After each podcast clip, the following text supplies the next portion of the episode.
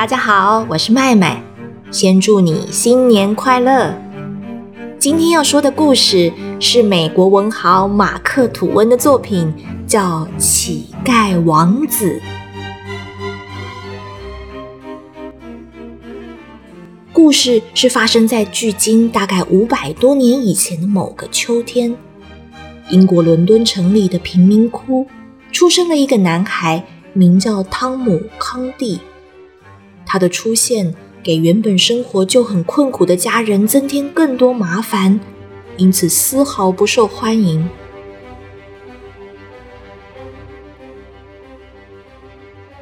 就在同一天里，有个全英国人民都热烈期待的孩子也诞生了，他是英国王子爱德华·都铎。从出生那天起，红彤彤的小身躯就包裹着绫罗绸缎，许多王公贵族围绕在他身边，呵护着他。全国人民都因为王子的诞生欣喜若狂，他们互相拥抱、亲吻、欢呼，不分昼夜，一连庆祝好几天。过了几年以后，穷苦人家出身的汤姆·康蒂住在狭窄、肮脏的垃圾大院，木造的房屋歪歪斜斜，又小又破，却挤了一大堆人。康蒂一家住在3楼的一个小隔间里，有张勉强能称作是床的东西摆在角落，那是爸爸妈妈睡的。他和奶奶、2个姐姐就睡地板上。屋里有1-2条破烂的看不出形状的毯子，还有几捆陈旧发出臭味的干稻草。早上这些东西就被踢到一旁，到晚上要睡觉的时候，他们再从那堆乱七八糟的垃圾里挑拣东西出来用。汤姆一家都是乞丐，饿肚子那是常有的事。白天出门去乞讨，如果晚上2手空空的回家，爸爸会先狠狠揍他一顿，然后奶奶再揍一遍。可怜的汤姆，到深夜大家呼呼大睡了，妈妈才能偷偷溜到他身边，把自己饿肚子省下来一点点面包皮或饼干屑塞给他吃。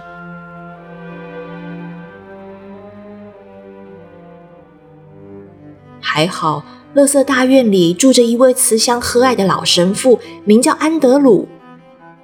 安德鲁老神父常常教孩子们读书写字，还告诉他们做人的道理。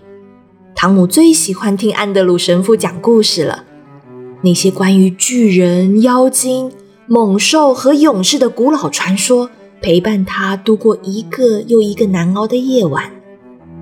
当他躺在又冷又硬的稻草上，肚子饿得咕噜咕噜叫，挨揍的伤口还隐隐作痛呢，他就发挥想象力，幻想自己是住在皇宫里的王子，过着舒服的生活。想着想着，还真能忘记身上的痛苦。这一天下着毛毛雨，汤姆如同往常出门乞讨，双手双脚冻得发红，商店橱窗里挂的腊肠、火腿飘着香味，让他肚子饿得更加难受。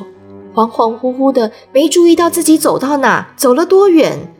这是他离家最远的一次。那区很安静，两旁的树木花草修剪整齐，还有几栋大房子和花园，一看就知道是身份地位很高的人才能住在这儿。走着走着，赫然出现一座富丽堂皇的宫殿，装饰精美的雕刻，威风凛凛的石狮子，厚实的围墙和许多皇家的徽章和标志。汤姆看得目不转睛，心跳得好快啊。他经过金漆大门前，故意越走越慢，希望见到一个真正的贵族或是王子。突然，闸门里出现一个漂亮的男孩，全身穿着都是绸缎，脚上一双红色真皮短靴，腰上佩戴一支剑和一把匕首，头上有顶华丽的深红色帽子，正中央还有颗闪亮的大宝石。男孩身后跟着几个穿着讲究的男人，态度都是毕恭毕敬的。汤姆兴奋地想，这个漂亮的男孩一定是个贵族或是王子，真的让我见到了。他忍不住朝大门走近，想看得更清楚一点。驻守的士兵一个箭步上前，粗鲁地揪住他衣领，一把将他推开，力道太大，让汤姆整个跌坐在地上。士兵凶恶地说：“臭乞丐，滚远点！”周围看热闹的人群哈哈大笑，但这一幕却被栅门内的漂亮男孩给看见了。他快步走来，生气地斥责卫兵：“你怎么能这样对待一个可怜的孩子呢？他也是我父王的百姓啊！快将大门打开，让他进来！”士兵马上恭敬地行礼，随即将大门打开。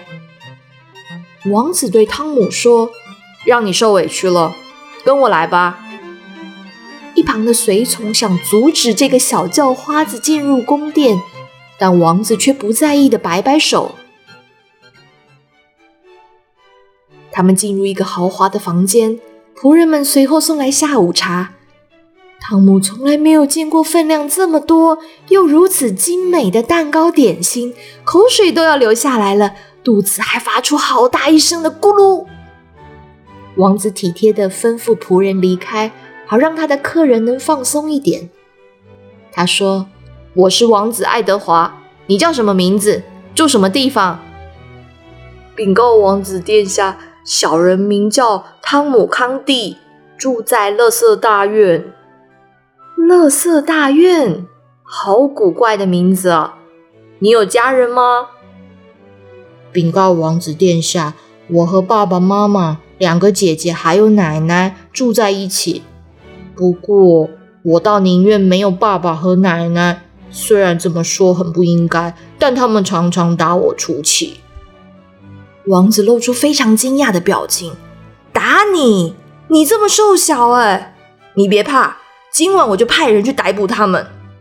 那你妈妈和姐姐呢？”“我妈妈和姐姐对我很好。”王子听了欣慰的点点头说：“这样就好，我也有个姐姐，是伊丽莎白公主。她很温柔，但太严肃了。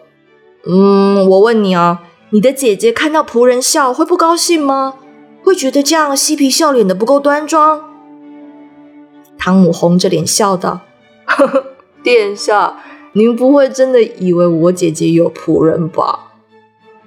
爱德华王子认真的想了一会儿说：“怎么可能没有？不然谁帮他们打扮或换衣服呢？”汤姆答道：“没有人帮忙啊，殿下，他们都只有一件衣服，根本不需要换啊。”王子不敢相信地说：“真可怜，这样我得吩咐大臣送些漂亮的衣服给你的好姐姐穿，还要赐给他们佣人。你不用跟我道谢，这不算什么。你跟我讲讲乐色大院的生活好不好？”小汤姆没想到高高在上的王子竟然会对他的生活感兴趣，于是开心地分享：“报告殿下，在乐色大院呢，我最喜欢的就是木偶剧，还有看小猴子穿的花花绿绿杂耍翻跟斗，那叫一个有趣。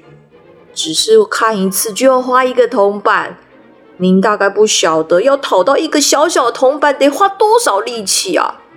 我们几个好朋友还喜欢拿棍子打来打去，最棒的就是夏天在泥巴里面打滚，滚得脏兮兮的，然后跳进河里游泳。”王子听得痛快地拍手叫好说：“汤姆，你的生活听起来太妙了！要是我能穿上你的衣服，光着脚到泥巴里痛快地踩一踩，只要1次就好。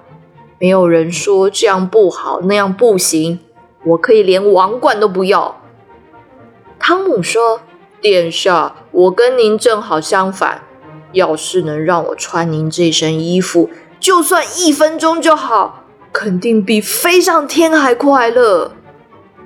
你想穿我的衣服？那我们趁现在没有人，来交换穿对方的衣服吧。”两个孩子就互相换上了对方的衣服，走到镜子前肩并肩站着。这一看不得了了，镜子当中的2张脸简直一模一样。他们不敢相信，用力眨眨眼睛，又互相对望。爱德华王子说：“我们两个长得也太像了，要是光着身体出去，谁也分不出哪个是你，哪个是我。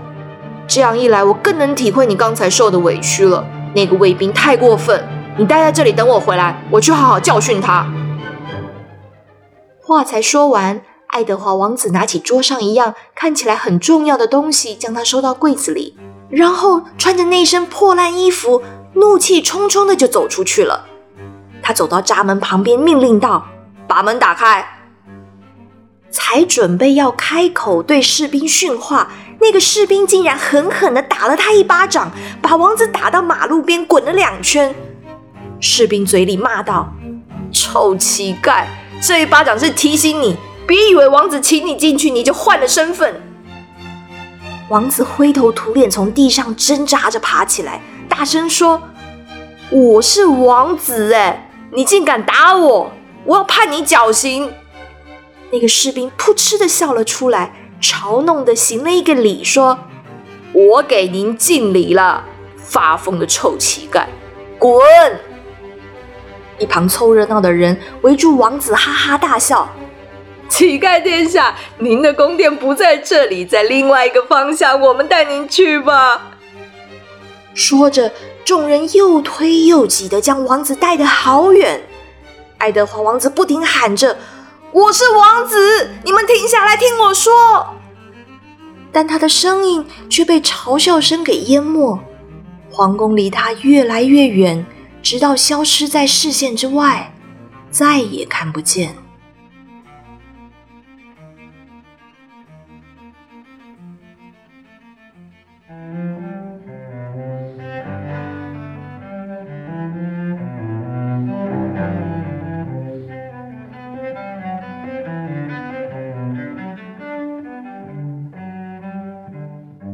小朋友，故事里的世界是如此的以貌取人。爱德华王子身穿破烂就被当成乞丐对待，而真正的小乞丐汤姆穿着皇家服饰，这会儿还在宫殿里等着呢。他们两个将会面临怎么样的遭遇？还有机会回到原本生活吗？下一集的故事告诉你。今天就说到这里，祝你有个愉快的一天，拜拜。